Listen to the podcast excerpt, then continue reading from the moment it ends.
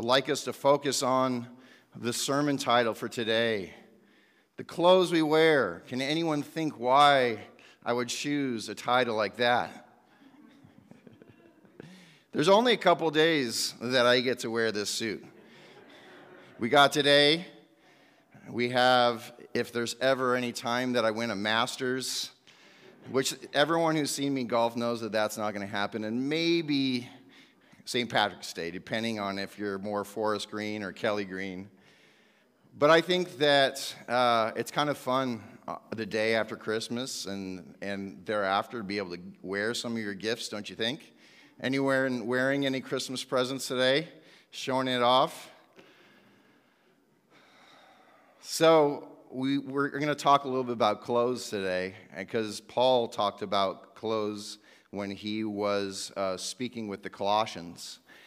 And it's interesting how sometimes when you wear certain things, certain costumes, uh, certain ways of dress, depending on your profession, that you take on uh, what you are wearing. And it impacts how you think and how you behave. There was a experiment that was done in the early 70s in Stanford, and I'm not sure if you're aware of it, the Stanford prison experiments. And so they put out uh, in the paper, we're looking for volunteers for this uh, prison experiment, and they got all these volunteers, and then 50% of them, by a draw of a hat, were the wardens, were prison guards, and the other 50% were prisoners and this was supposed to be a two week long experiment. As they started, uh, and the guards were wearing what you would normally see in the movie uh, Cool Hand Luke, and they had their Ray Bans, and you know they had their nightsticks, and the prisoners were dressed in prison garb, and they were surrounded in what looked like a prison. All of a sudden, the prison guards took on the behavior of what a prison guard they thought would do. Uh, and similar with the prisoners. And it got out of hand. It was unbelievable how these Stanford students that a day or two before that they were going to classes with one another, mingling with one another, how when they put on that clothes, how when they were put in that context, how they started to act and how they started to treat one another. Uh, it got so out of control that they had to stop the experiment six days in. And so there is a negative example about how t- sometimes when we put on certain clothes, it impacts our behavior. Paul talks about the behavior of being a Christian. If you were to think about one attribute of the life of a Christian, uh, what would you choose? Feel free to raise your hand. And at, Vanya? Grace, humility. Rob? Service. Compassion. Forgiveness. Mercy. Kindness. Helpful. Absolutely. So we saw these. Uh, Ali, would you mind putting a slide back and so we can actually see that? So many of those uh, attributes are the same attributes that Paul described. And so I would invite you to, to look at that again. And, and it says, and most of all, above all, clothe yourselves with love which binds everything together in per- perfect harmony. I think as Christians, we aspire to have these attributes in our lives, don't we? And so I think that it's helpful that what can we have in our lives to help us embody and to live out those attributes? I think it's amazing that in this illustration, Paul used clothes as an example.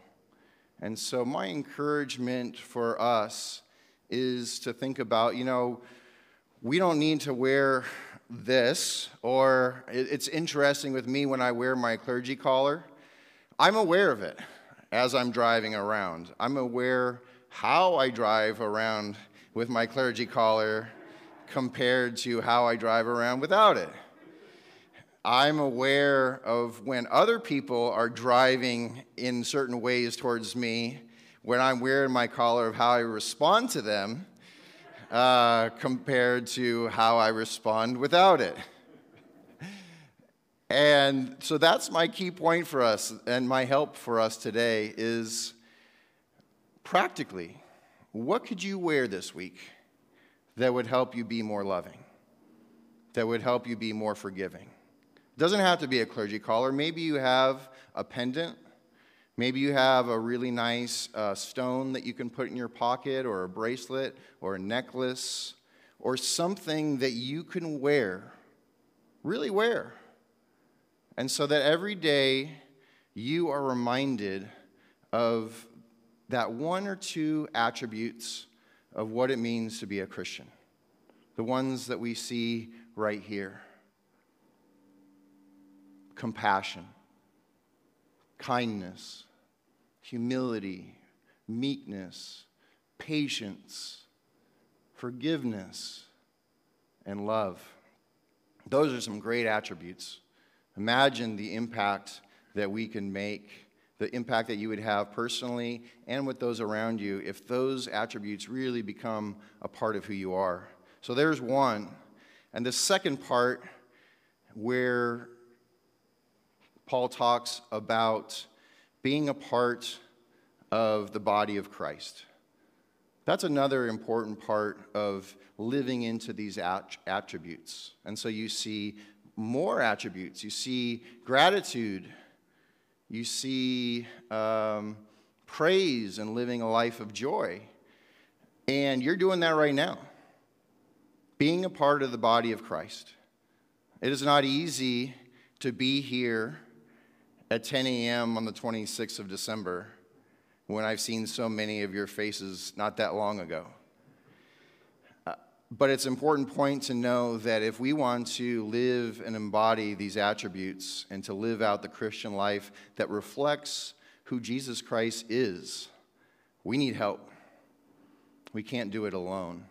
And so, being a part of a community of faith where we can do some of these things, where we can teach, where we can sing, where we can challenge, that's another way that we can embody these attributes that are Christ like attributes. Amen.